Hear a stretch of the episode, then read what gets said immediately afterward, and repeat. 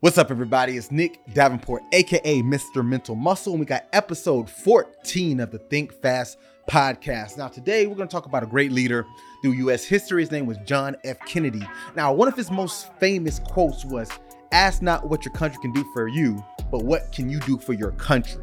So, this is probably one of his most popular quotes. But there's another quote I want to talk about that I think has more relevance to what I do with the performance psychology and our mindset type of things. And it's Victory has a thousand fathers but defeat is an orphan. I'll say that one more time.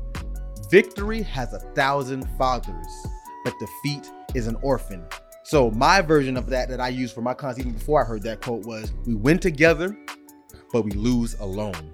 Think about this. When we are victorious, whether it's our teammates, our family, our friends, supporters, fans, whatever it may be, everyone's there because it feels good to be a winner. It has actual quantity in our society to win or succeed or something we call successful, whatever that truly means, depending on what your context of success is. But generally speaking, that's what people flock towards. But when we lose, no one wants to take that blame. We look at the, the sports world. When a coach has a great season, the team did great, the staff, everyone's involved. But when they lose, who do they signal out? The coach. And it's the same thing with everyday life. Now, when it comes to mindset and focus to be able to stay mentally tough, we got to accept this that victory will always have a thousand fathers and defeat will always be an orphan. No one wants to take that, but you have to be willing to adopt defeat. Now, it doesn't mean you want defeat, you want failure. It just means that I got to be ready to know this with the good comes the bad, with the ups comes the downs. It's a cumulative effort of everything that we do. So, the problem I see often with my clients and just in general, what I see throughout life is we think there's just this linear progress to the top without realizing you might lose 30 times before you get one win. And vice versa, you might win 30 times before you get one loss. But the point is, both of those are going to be reciprocating off of each other.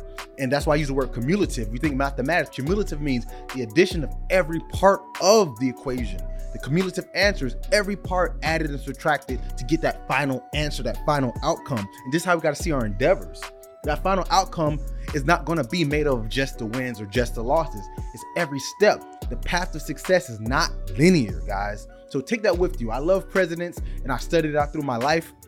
And John F. Kennedy, like I said, one of the great leaders of our country that most people remember, and they often quote that first quote of what you can do for your country, which is great to sacrifice yourself for a better good. But think about that other quote Victory has a thousand fathers, but defeat is an orphan. I want to see you adopt the defeat.